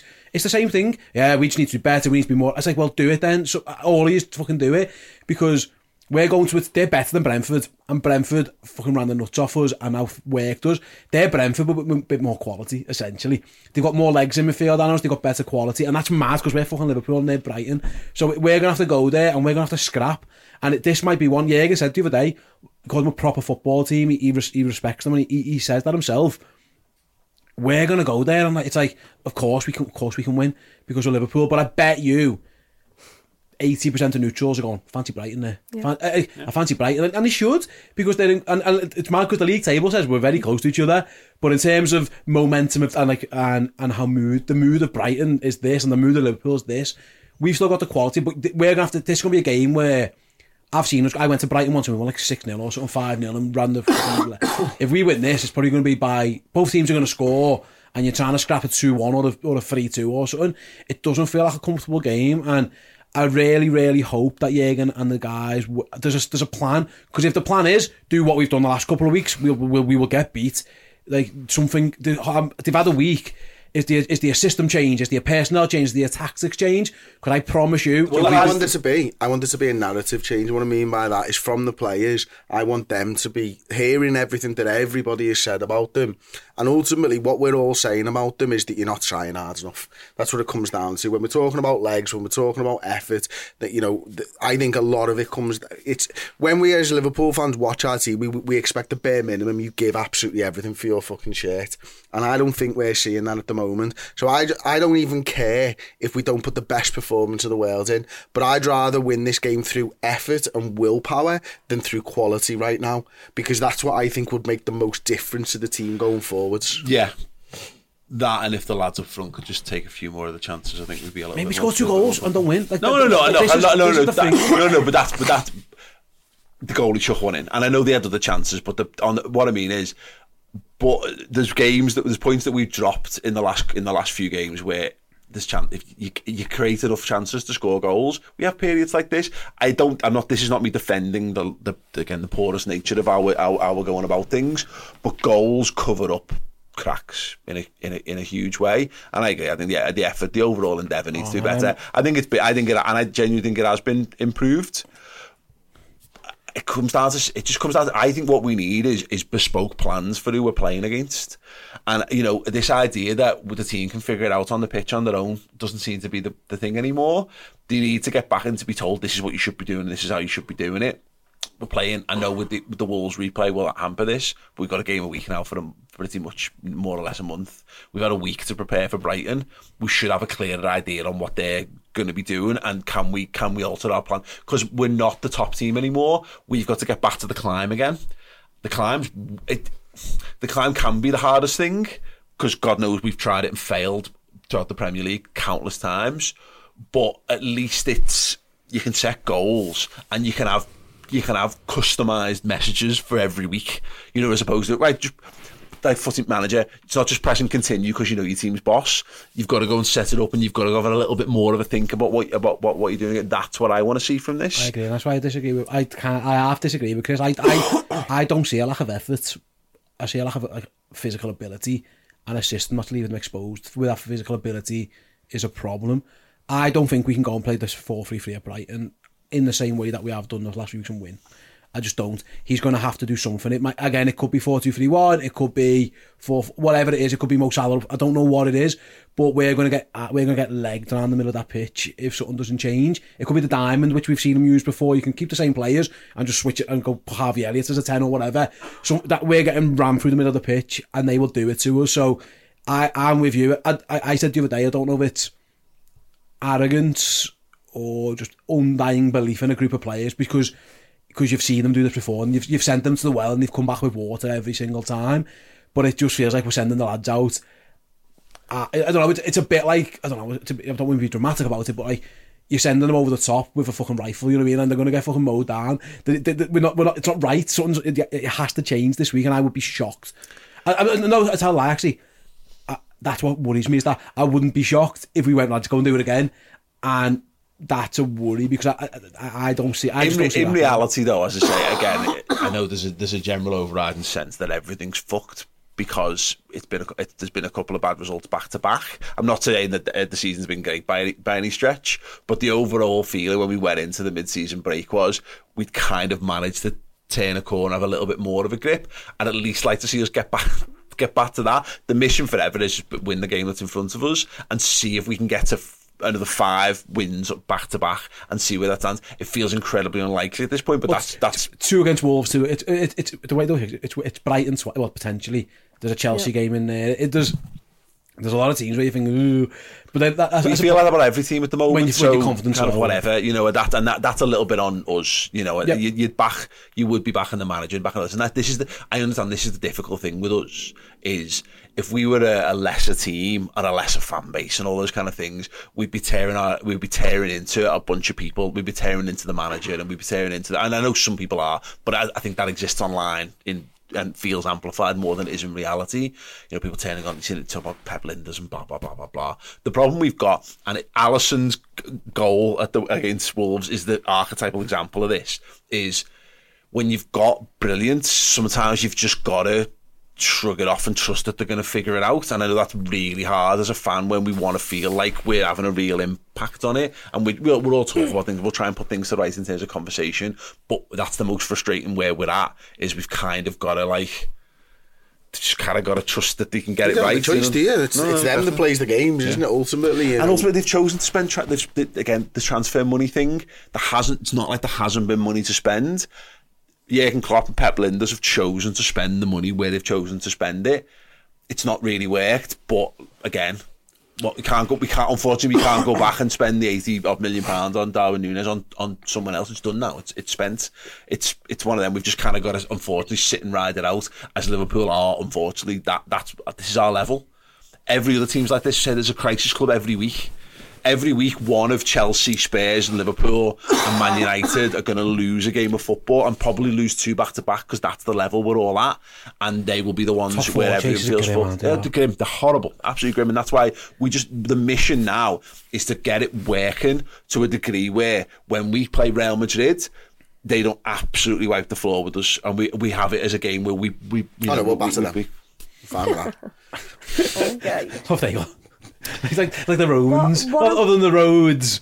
Yeah, and the schools and the architecture. Like, yeah, what Real Madrid got except the defenders, the goalie, the midfielder, what I would manager, say is, attackers. I'd like Jürgen not to, like you pick our best midfield three in terms of individuals. It doesn't mean it's the best midfield three in games against certain opposition. You need to play the players that are best to face the opposition than just the best I just- technically gifted. when you Mate, I can't- when can't you wait can't- until we see Milner back in the middle of the park. That's mad, isn't it? That's where we're I, at I now. genuinely believe that he will exact some fucking standards on the rest of the side. Which in I am itself is a tearing the mad- shut off right now. I was going to look it up. I can't wait. No, No, no, no, no, no, if the- I- uh, Paul, yeah, I'm right on this. Like, there is no way that he lets everybody else get away with what they've been getting away with. If you're going forward, you fucking get back when James Milner's in the middle of the park. That's the type of problem. But so he when can, you say you problem. half disagree with me before, I understand that. But when you get forwards and you can't get back, that's a fucking problem. Don't when you're forward, 24 years old and you're Trent Alexander-Arnold or whatever, and you get forwards and you can't get back, that's a fucking problem because he can. Because all of those players should be able to do that for 90 minutes, Yeah. but they haven't been. I d- again, I don't think I I don't think it's I don't think it's effort. I think it's it's a phys- it's a physicality issue. I just you So know. I'm, that's why I'm like, I, I think they want to. I don't. I just don't think they can, and that is a problem. and that's what you mean about the best midfield thing. I don't, and this is the problem where everything feels fucked. It's that it's nowhere near as bad. In, it is, it's bad compared to where we've been, but in the grand What scheme is of the things, best nowhere near as bad. Well, that's the point. That's I that, that, what what, it is. what is our, what is our It's got to be Fabinho, Thiago Henderson is the best midfield. the best midfield. But once again, like that's when you uh, last season when you're at the level that you were, yeah, okay, it looks like an absolute Rolls Royce in terms of a midfield. But when you need someone to just be hard as nails in the in midfield and just put one on people, I mean, have a bit of nastiness about you. It's not our best Even, midfield. I'm sorry. I think, I think, we, I think, Nabi, I think we all think it is. I think Naby might be an. I can't. Can I? I? I'd love to know an example of where of a game where What what is? No, no, exactly. I, I, it's what- like, probably what is it? You- it's you- probably you- Fabinho, Thiago, Keita. Yeah. Right, no, not a I, th- I think it is. Sorry, it's no, not. no, but but th- this because is, Naby Keita might be one of the better players, but he's not in our best midfield because he's just not in our best midfield. See, I think he is. He's I think just he is. never done it. That's the problem. He's never I've- done that- it. so it- how can you put yeah. someone in there and say it's your best midfield when he's never because done he it? has done it. Because I, Ma- the I, Man I- City yeah, semi-final. yeah. Every time it's a big game, he fucking goes missing and gets subbed at half time. See, I disagree. I, th- I thought at the end of last season we saw it where it did work and it worked well. The City get the Ci- City semi final just it springs to mind is that it should be him. Um, but I'm with you. I'm not confident in it. and when it is, he's left and he's best on the I, left. I'm with you to an extent, but I've got no confidence in any of them. That's the problem. We've got eight options and every single one of them I'm like. And this goes back to Jurgen's comments in the summer and the fact that they acknowledged it. The best the, at this it. point, you've because look, I I look. I've been saying You could bang bench this- any of them Well, bang this! and drum- I no bang this drum for all last year. Is Fabinho, Thiago Henderson absolutely should be our best midfield, but in reality. They never, they never, they very rarely play together because we're very rarely capable of getting all three of them on the pitch at the, at the same time. But if that's our best, the problem is, is that, and, and if they if they play to the peak of their powers and the peak of their abilities, it's absolutely sound. And then all of a sudden, Milner, Jones, Keita, Elliott, uh, whatever, let's say Ox for the sake of argument, sound because they're just coming in to get some minutes off them lads so that they can continue to be the best. The problem is, I'm just not sure that that midfield is actually fit for purpose of what we need it, need it to be, and that's why again we're not playing Man City every week.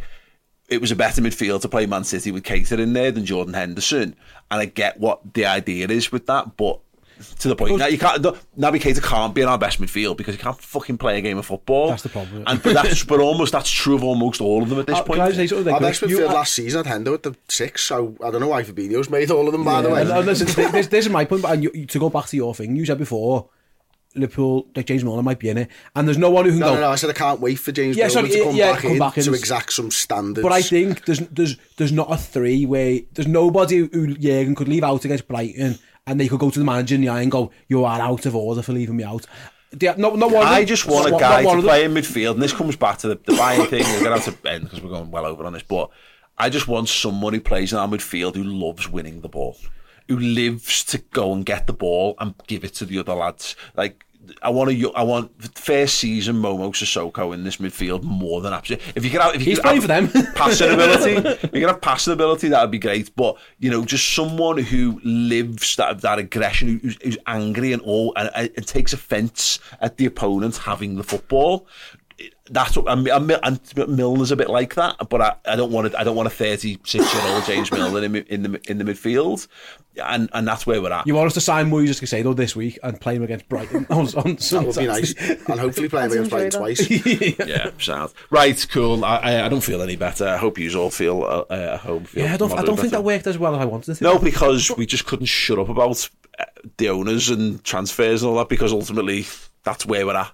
Because the only solution, because we can't see how there's a solution within what we've got, so therefore it has to come without. But in reality, the solution has to be internal It doesn't. It's January. They can fucking buy a player. I'm sorry, they could buy. Yeah, last month, last month that shit flying, Paul, but not this month, mate. It is January. Honestly, obviously, it's so- like- there's literally a window in the calendar that says, "Here's an opportunity for you to go to another football team and give them money." This We've is the- used that opportunity once this January already. It exists, We but- know we can do it. If you think one midfielder is going to come in and, and make this a better month as a re- you'll yes, play better this one month, million percent. They won't. They won't make us win the league, but they will make us a better team.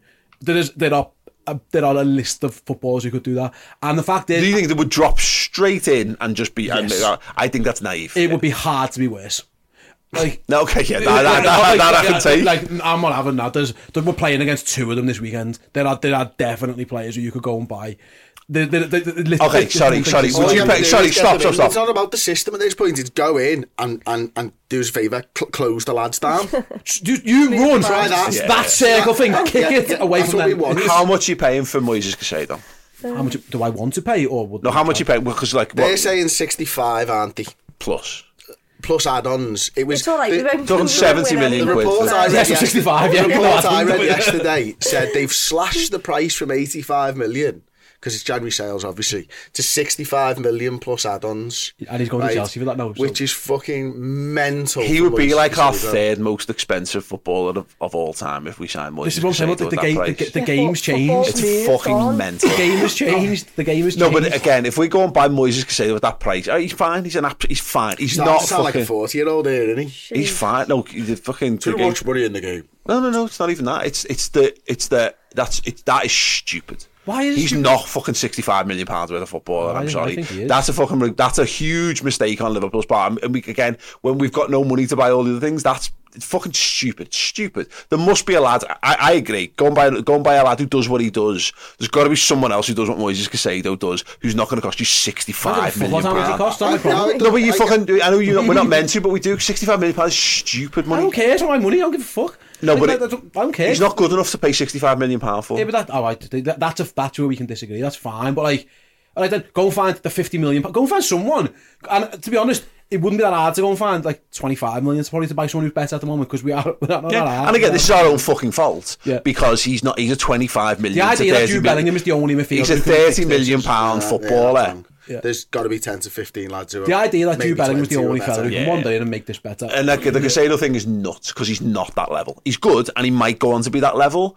But if you're that, I want a player who's, problem who's you don't get finished product for 65 million. Look at Darwin Nunez. Yep. You don't get finished product for that, so you might have to The just finished change product is Jude viewpoint on Bellingham that. at 100 million quid. Yeah, that's, the- that's all- the difference. And he's not the finished product, by Yeah, the way. yeah. He's nowhere near the Yeah. finished product. He's Yeah. just better. But if I'm not most buying a people's finished product, if I'm not buying the finished product, you're ad, yeah. ex- Well, that's my point. Is go, you can get not finished products for a lot less than sixty-five million pounds. If you go, if you want a finished product.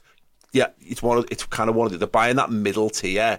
He's probably good enough to play. He's probably he's probably just about good enough to play for us. I don't know. I'm I'm wary. I'm wary about that. Very very wary. That's a that's a ludicrous again- amount of money for a lad who might not be good enough to play for. I, us. I, I do. You're looking at youth and everything again, which is one of the problems that we've got. Is that you need someone to come in and make a difference now. Mm-hmm. Harvey Elliott did that at the start of the season. Was one of our best players. You've ran him into the ground. Takumi Minamino, you decided not to get a player who was unbelievable or very, very, very good. In Erling Haaland or someone like that who also played against us, you went for Takumi Minamino, who I absolutely loved, Yeah, but we paid way. it. Look, ultimately, we paid eight You- million pound for but Taki Minamino, and he was our top goal scorer in domestic cups, and we won both What- those so if eight competitions. million gets Taki, He's my he's proves my point. Is that I still think you, you you're not going to get a boss midfielder. you build you build a 40 squ- you don't build a squad with hundred million pound footballers. You can't. We can't. You build it by buying a few hundred million pound footballers who are the best of the best, and then you go and you use your scouting and you buy players who are fuck, who are who are, who are Yeah, but you- I think the He- he difference for me, that I think the difference for me here is that this lad works in this league, so that's absolutely Maybe. fine. Yep. I think he does work in this league. I think Brighton proved that. Like you know what I mean? The fact that everyone's talking about how Did Andy Carroll? Andy and- Carroll worked in the But- league, and we spent thirty-five million quid. Yeah, him. and that signing didn't work. Whereas I think this is more. I think it's a safer 65 than a 45 million on someone who's never played in the league, to be honest with you. And I think there is a price that is added on for Premier League And experience. to, get, and to get a player out of Brighton who, and, who and in the middle of the and in the middle of the season when they've genuinely got a when they've genuinely It's got Arsenal a, and sorry, let Chelsea's fault. point, but when they've genuinely got a chance at Europe, Yeah. that is that means the price goes up. Yeah. Oh yeah. So I agree with you. He's not a sixty-five million pound player, but I can understand how he is worth sixty-five to Brighton. Oh, right God, now. yeah, without- without- That's listen, without a shadow of a doubt. And Of course he is. also, when you look at the players who we've got in our squad, Robbo was 8 million, Trent, you brought him through the academy, Darwin Nunez was only, what, 45, 50? You know, we've we've got these... We've Way more than that. How much was he? Like 80. yeah, but he's worth it. Um, but, like, you've got the players there that a lot of them, I mean, even Fabinho that you paid for, and I still think he'll come back good because he's shown me signs of that, you... you You've already got the players that you've kind of mentioned already. Yeah, you could do with a couple Yeah, more, yeah, right. but you But that's my point You- is that I don't. We, if we start shitting the bed in the transfer market, it's in for a penny, in for a pound. For me, I agree that we could improve. We could absolutely find footballers to improve the midfield. It has to be. It has to be. But at the same time, if you now enter a world where you're paying Brighton sixty-five million pound for footballers because you're panicking, then it upsets everything. All of a sudden, every football club comes to you and goes, "Well." pff, because Chelsea, Chelsea and Arsenal have fucked us on this one by by paying fifty million pound for Ben White and by paying whatever the hell they paid Chelsea paid for Cucurella from there. 50 mil as well. Exactly. So they're just going. Come on, Yeah, you might be the, going- you might be the, the only person who's fucked us here is Liverpool for Oh, not yeah, signing yeah. in the summer. Yeah, yeah, I mean, that's, to the, Brighton, that's, the, that's the Brighton. fucking and also here. very, very just I know I know you're pushing time, but like they're, they're uh, Taki Minami, go back to that one. The, the cheap signing works when he's there to complement the good ones. The issue we've got at the moment is that the midfield, the good one isn't there. Yeah, There's, so, so, but like for example, I, again, I'm, I'm, it's a, I think everyone we're broadly agreeing on on a on a similar thing as that. We know we, we I don't think acceptance is the right way, but like we. We're not going to buy someone and play them against Brighton. We need brilliant footballers, is my point. Yeah, I, yeah, I, yeah. We need we need brilliant footballers, and this is my thing about the about. I, we, Yeah, but what what brilliant footy player are you getting That's six for fo- for forty yeah. million? You're gonna have to, that's I'm with you. Go and spend a hundred. I'm not saying exactly. That's what I'm saying. I'm not. I'm saying what's the, and this is where this is where I think we're at. By the way, is that I just don't see. I, I think they're at, they're going to continue to do what they've always done. It's a Is big they're gamble, not good. No, no, it is. It's a fucking. It's a huge gamble, and we'd all. I don't. I don't agree with it. I would happily, happily. It's not my money. I would. You know. But what I'm saying is.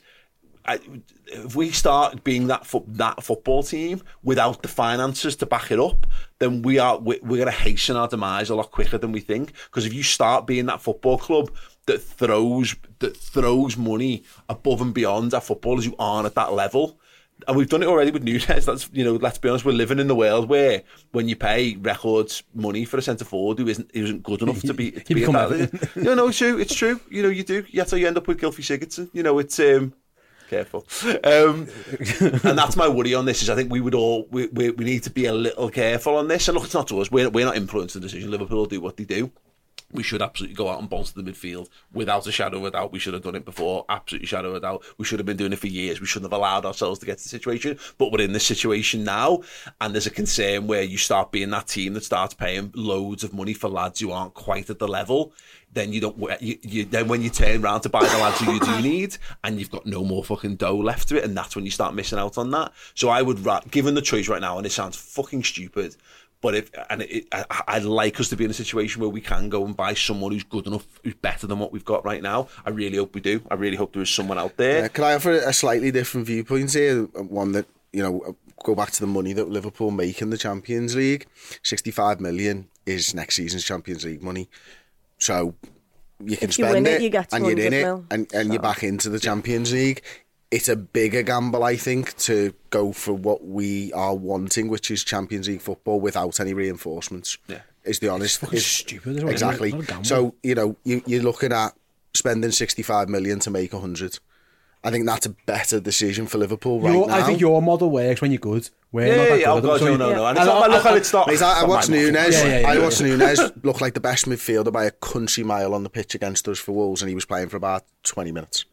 You know what I mean? And like he's And he of was there lads- in the summer, and he was there in the summer. They didn't pull the trigger on. They didn't pull the trigger. Obviously, couldn't get Jude Bellingham, couldn't get Tchouaméni, uh, and then they then they ended up with fucking Arthur Melo.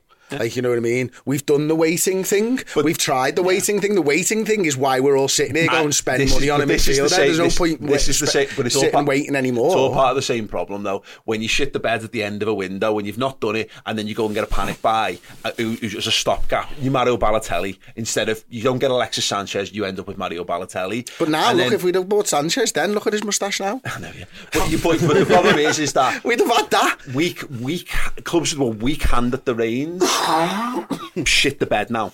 And they'll go and spunk money on, on a foot, on a footballer just to get a footballer, and we we've had we've lived that. We all remember that, right? Liverpool used to do that all the But time. the problem is, Paul, I, I agree with what you're saying, but teams that don't spend get left behind. Yeah, yeah. Oh, there's, So there's, a, there's a counterbalance to both. There's a counterbalance to both, and it's going by good player. Yeah, that's all. I, I, literally, all I'm saying is going by. If you're going to buy someone, buy someone, boss. Yeah. And what I say when it comes to Moises Caicedo, You don't think he's for seventy million pounds, no one here can unequivocally tell you. You just he's.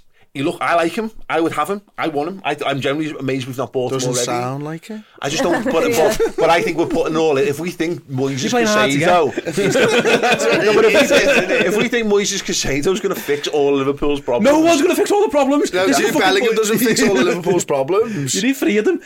like this is the point. We're fucked, and this is why. Yeah, we're going round in circles. But also, Liverpool. if that one person who does have legs can help out Fabinho and make him have legs, then you're pretty much he's not with helping Thiago Fabinho there. that he's three foot tall. You know, we, it, it's he's another. He's just another. He's I mean, another- Kante is what, and Kante Yeah, is it- if you can Kante like- incredible. can't, Kante doesn't play what I want. and someone who can run about is the is the bare minimum for now. And with you, th- this isn't this isn't making Liverpool the league winners. This is Liverpool getting fourth place. You and, and and then once you're fourth, then you can go and buy the one who can t- help you challenge for the league again. Like there's a you there, there isn't a footballer alive. You can just a drop very, into midfield I at the just think moment there's a and very make it. Tottenham whiff about how we're all talking And, about and, the, and, and there might be, right? But the fact is, we've pressed the big Desperate. fucking red button because there's a big fucking problem going on and we've got to change something. And that's that's the difference now. We need someone in the midfield because if you get one or two bodies in the midfield, everything else will probably click back in. or at least get better. Yeah. I, I'm with you. This this isn't ideal. This is what we want. We I don't want to be sat here going, no, we're desperate. Like, no, no, this isn't. This is this is uncharted territory for a few years for us now. but we're kind of in it. So we, we accept it. We either get it by the sharks or we just try and find the fucking boat. Yeah. Not it might not be the it might not be the cruise liner, but it might be the raft. For you know what I mean? Like it, we are we're in a little bit of bother here, and I can't sit here hand on heart for the first time my, in my life. In, well, say in my life, that's been dramatic, but in the first time since in, in, in the first time since last year. No, no, I'd say since well the, the, first year the year of Klopp, I think I don't think this team can get top four. The, the first year he took over, I, I even half believed in it. The second season, the Defo did. You're right, that really was being dramatic Yeah, for was. the first time in your Yeah, life. because I remember I remember the Hodgson team. That team was never getting top And you, four. did you remember us winning the league? What do you mean? You said we couldn't get top four. It's the first time in my life this is a team where I don't think could get in the top four in terms of since the Klopp era. Even I'll be honest, the only time it hasn't worked, even Rod was Rodgers' year. Even sorry, it was the Hodgson year. Even Rodgers' team, I had a belief in that we could. I, I at this moment in time. With where we're at, I think, and not and given the level of competition, which is a which is a big factor Yeah, in yeah. this, I think we're, I think we'd be struggling. I really do. Uh, yeah, I, I- yeah. You, you, you might you might be absolutely right. I certainly no, none of us watches Liverpool and has any sense of confidence that they're gonna they're just gonna win a game. They're just gonna win the game. Doesn't feel like we've got a two 0 win in us. You know, where, where we just It does, but it, up and win. it, it is only down to Alisson making two or three incredible and saves every single pulling week. out. And I know, Vin, and I apologise, like quick as that. The competition's better for fourth now. You could use, you could shit your way into fourth place. I still Yeah. think you can, to be honest. But because I, I, I think, my, look, Man United are in a good spell at the moment. They'll they'll have it. They'll hit a month where they hit a real sticky patch. They just will because that's that. They they do it. They've had a they've had a surprisingly easy sort of ride after the first month. um, other teams will have it. It- It's just that whether we're whether we're capable of bundling it together, which. Based on where we I- were up I- until this week, I we think showed we could. Newcastle have added an extra team in, so it, there is mathematically one less place up for grabs. To be They'll honest, just- I think they'll follow it as well. But But They're, they're, well, they're going to be in it till May. They're not going. They're not dropping that far away. I I don't know, man. I I- I think. Well, at this moment in time, if you said to me, "Put your house on where Liverpool are going to finish," and you had to, it'd be fifth, and that's quite sad. Um, and it's that, that's where we are. That's where we found ourselves. Yeah, I, look, I, I, right now, yeah, it'd be stupid to say anything other than that. But I, what my point is that in, in like an, in a week's time, we could probably ask the same question. and We'd all go, "Oh yeah, fourth, fourth feels possible." Because if you win, you win two back to back, it does change your perspective on things. We're at, we're at the low at the low ebb of the last month or the last two months here. We're draining through the dregs of everything wrong with Liverpool at, at the moment. Whereas if we'd had this conversation if we had this conversation in mid-November, we'd have been like, okay. I, you know, I remember saying in mid-November, if the, if the season had just carried on, I thought we'd have been in the top four quite comfortably by the time we got to Christmas because that's the way we felt about it. Nothing's really okay. In fact, nothing's really changed. In fact, we've added a footballer since then. Um, but we've played worse. Yeah, in every game. in every single game. Yeah, and yeah, especially the ones we've won actually. And like the, the teams around us haven't faded away yet. I, I, I'm with you. I was thinking, some, I was thinking Arsenal would drop dramatically. I was thinking Newcastle would go. I think I thought City would be five points, whatever. Newcastle galvanised now. Yeah, United, something to play United haven't really gone away per se. Like we're, we're in the, we found ourselves in the mix with it all now, and it, yeah, it's it's it's. I don't like it to be honest with you. It's, a, draining, it's, isn't it's, a it's a horrendous place to be. Well, this is why we need the we need the fucking midfielder. You're right. FA Cup, and we need the Champions League back in a big way because the, the chase for fourth is so fucking empty and hollow. It's, it's a nothing. I don't want to be back to that world where there's no silverware, a, ch- a chance of silverware. Whereas that's the thing. Where at least we are. Well, that's a good job. We've got a that can replay win- against Wolves. Uh, exactly. I, I, people people so down on replays. I don't get it. Um, we've got no fucking football matches to play. You know, you lose that, and then you've got. You uh, can't make when you're sad. shit, you don't want the footy matches because it just makes you feel worse. Honestly, the, the toffee lads next door would be the happiest lads in the world if they didn't have Oh, to watch love the Everton play. Cup, uh, right, sounds extended podcast this week. Uh, if you want more from us chatting about life, the universe, and everything, come and join us on Podcast Extra, uh, which will be over on redmenplus.com. We've got some new shows coming for you in the next few weeks as well. And more details on that will follow in the coming weeks. But we've got a brand new Premier League show coming, um, which will be coming after this show in February. Uh, so yeah, stay tuned. Uh, if you want to go and join Redmen Plus, you can do. Uh, if you watch on YouTube, you can scan the QR code, or you can just go to redmenplus.com, join up. And right now, the Club Legend uh, monthly prize is a signed Kostas Tsimikas shirt. So if you join as a legend, you get in the draw, and you can have a Kostas shirt signed by the man himself. Um, guys, thank you so much. That was the fucking worst birthday I've ever had in my entire life. Um, and that is no exaggeration for drama. And I bear in mind, two years ago, I had a lockdown birthday. Um, so yeah, uh, great. Um, Liverpool I- I- couldn't hate you then. Yeah. Yeah, oh, but well, to be fair, quantify it. Two years ago was the way we, we, we lost Oh, we six six home games back to back. Um, yeah, and you know, not too long ago we had Roy Hodgson in charge. So yeah, that was that's the thing. Anyway, guys, thank you. Pleasure. Happy birthday, Paul. Yeah, brilliant. uh, come and see us over on Extra. You guys are Don't don't Uh, get him a lift the red Moses round. Caicedo for his birthday. He will I know, not yeah. be happy. Just fine, happy. Go on, get it. It's fine. Get him. It's fine. Fine. Right, right. See you soon. Bye. Thanks for listening. If you want even more boss content and podcasts just like this, go over to redmenplus.com and sign up now. This is the story of the one. As a maintenance engineer, he hears things differently. To the untrained ear, everything on his shop floor might sound fine, but he can hear gears grinding or a belt slipping. So he steps in to fix the problem at hand before it gets out of hand. And he knows Grainger's got the right product he needs to get the job done, which is music to his ears. Call, click Grainger.com, or just stop by. Grainger, for the ones who get it done.